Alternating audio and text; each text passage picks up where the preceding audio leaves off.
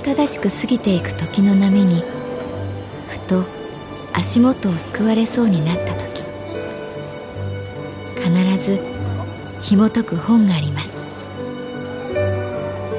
その本にはある女性の人生が描かれています。どこにでもあるごく普通の人生。でも本の中の彼女に出会うと心の湖に波紋が幾重にも広がるようにゆっくりと優しい言葉が満ちていきます。今日はどんな彼女に会えるでしょうか？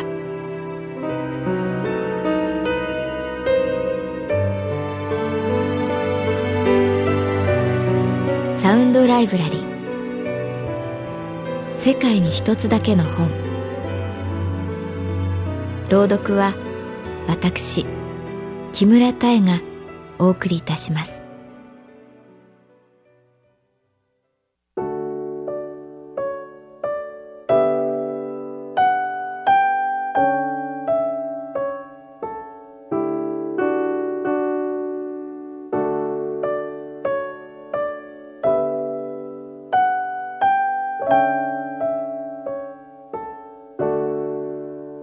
私の名前は月原かな子。38歳。旅行会社に勤めている。月原さんはこんなことありませんか？何の脈略もなく、ある風景や言葉が浮かんでくること。プラハのカレル橋、そこで売られている木でできた人形を見た時でした。不意にある言葉を思い出したんです。僕が出た小学校の校舎の壁に書かれた言葉。誰にも優しくする。壁にはそうひらがなで書かれていました。本当に突然思い出したんです。なぜだかわかりません。そして、無性に日本に帰りたくなりました。ああ、この旅を終える潮時だなと思いました。そんな風に、与那峰くんは語り出した。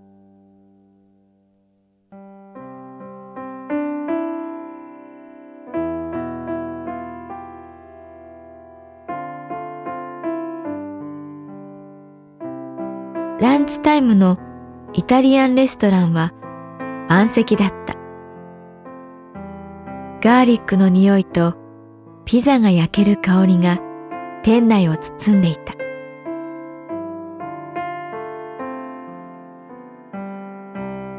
与那峰くんは沖縄専門のコーディネーターさん。現地のガイド、ドラマ CM や雑誌の撮影スポットの手配、ツアーの企画立案などをしている。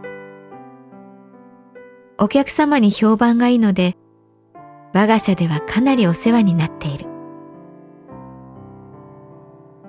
東京に行くんですが、昼飯でもどうですか？と誘ってくれた。彼の出身は宮古島。雨の多い島ですが、海はめちゃめちゃ綺麗です。と、いつも自慢している。与那峰くんは背が低かったけれど、がっしりとした体格で、色は黒く、目鼻立ちが整っていた。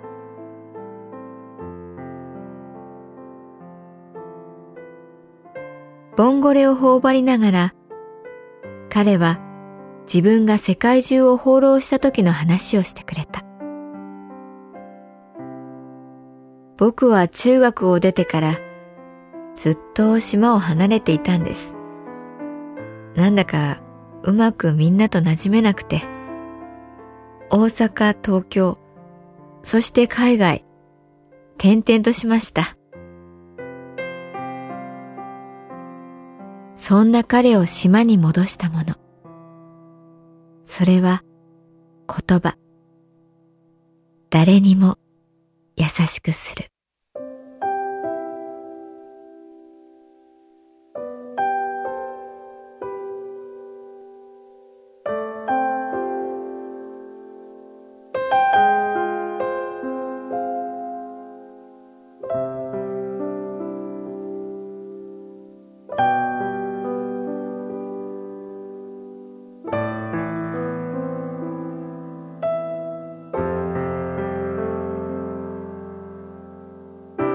真冬の枯れる橋で木の操り人形を買いました。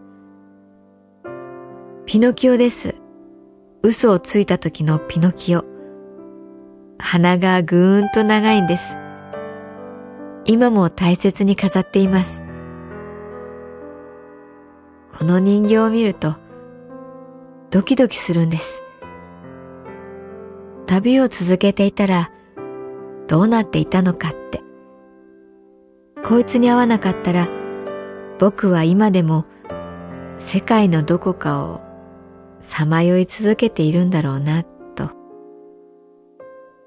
月原さんはありませんか？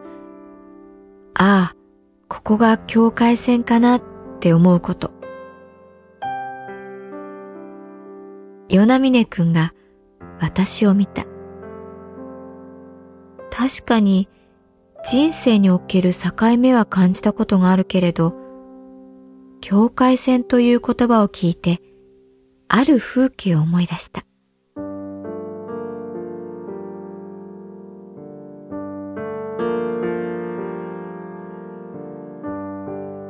中学2年生の冬休み。私は家出をした。いや、家出と一人旅の中間くらいの逃避行だった。何から逃げたのか。おそらくは期末試験の結果が悪かったのか、あるいは弟には甘く自分には厳しい父への反抗心か。当時住んでいた神奈川県の町から房総半島の突端まで私は電車とバスを乗り継いだ。家出なら北へ。そうセンチメンタルに思う反面、寒いのが苦手な私は南を目指した。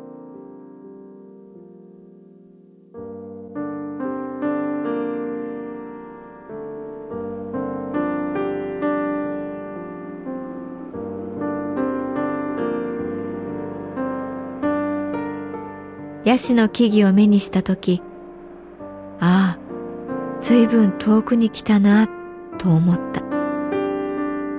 ただ寒さは消えない。むしろ風が強い分、悲しさが増していった。私は激しく後悔し、帰りのことを考え始めていた。でも、あるものを目にしたとき、私は体が震えるほど感動した。それは、房総半島最南端に立つ野島崎灯台だっ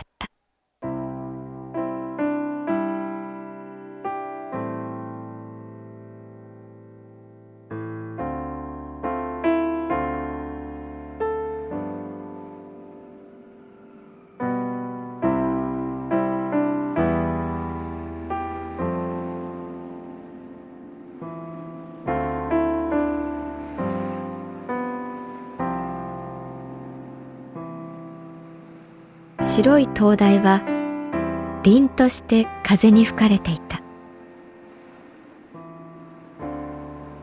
自分はこれを見るためにここに来たんだと思った。海はグレーとブルーを混ぜた色。波は高く波頭の白い縁取りが幾重にも浮かんで消えていく。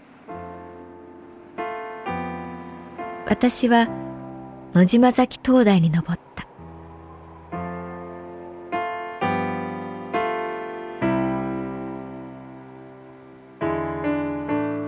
螺旋階段を踏みしめながら不思議な喜びが溢れてきた。旅の目的が見つかったことの安心感だろうか。自分と同じようにたった一人でポツンと立つそんな同士に出会えた安堵感だろうか。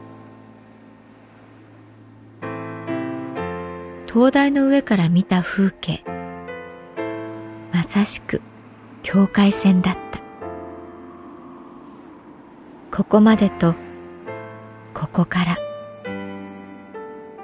陸は終わり海が始まる。灯台はただそれを見ていた。灯台はただそれを知っていた。そんな取り留めもない話をすると与那峰君は笑った。わかりますよ。その感じ。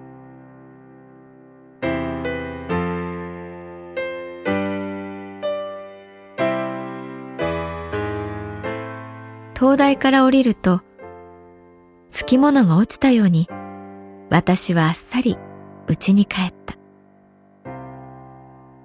その結末を聞いても彼は、わかります、と言った。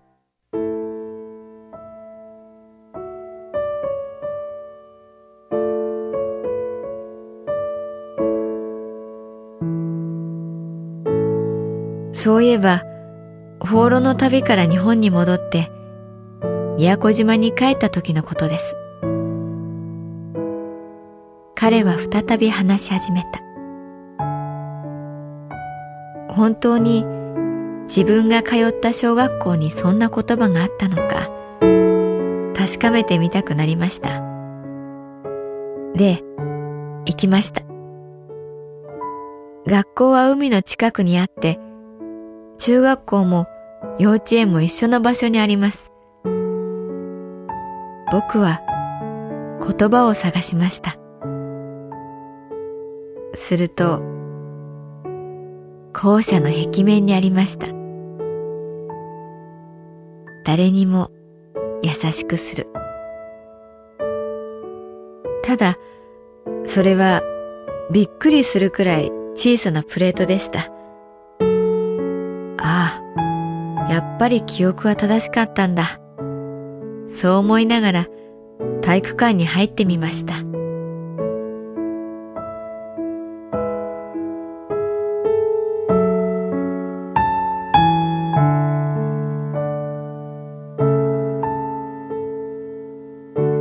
正面に校歌の歌詞が貼られています。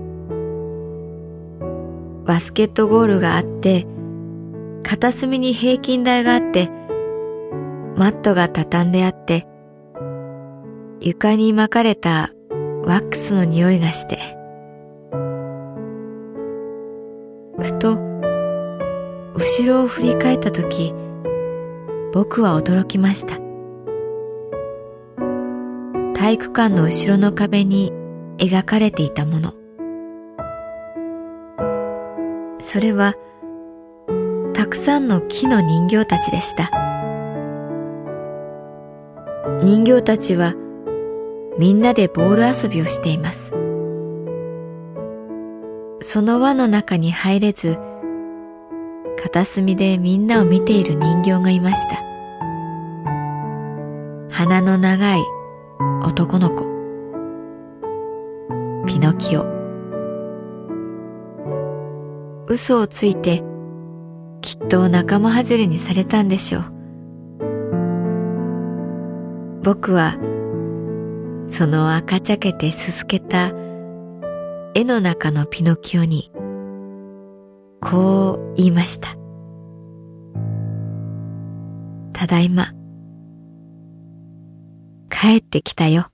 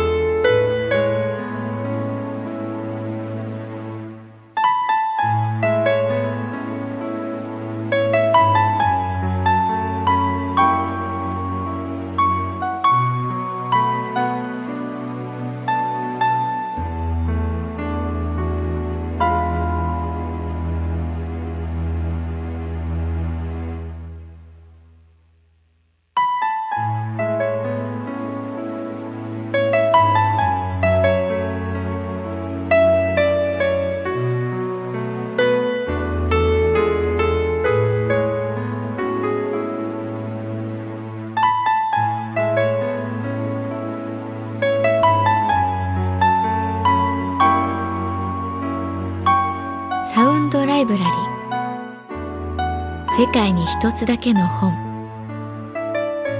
作構成。北坂雅人。朗読は私木村多江でお送りいたしました。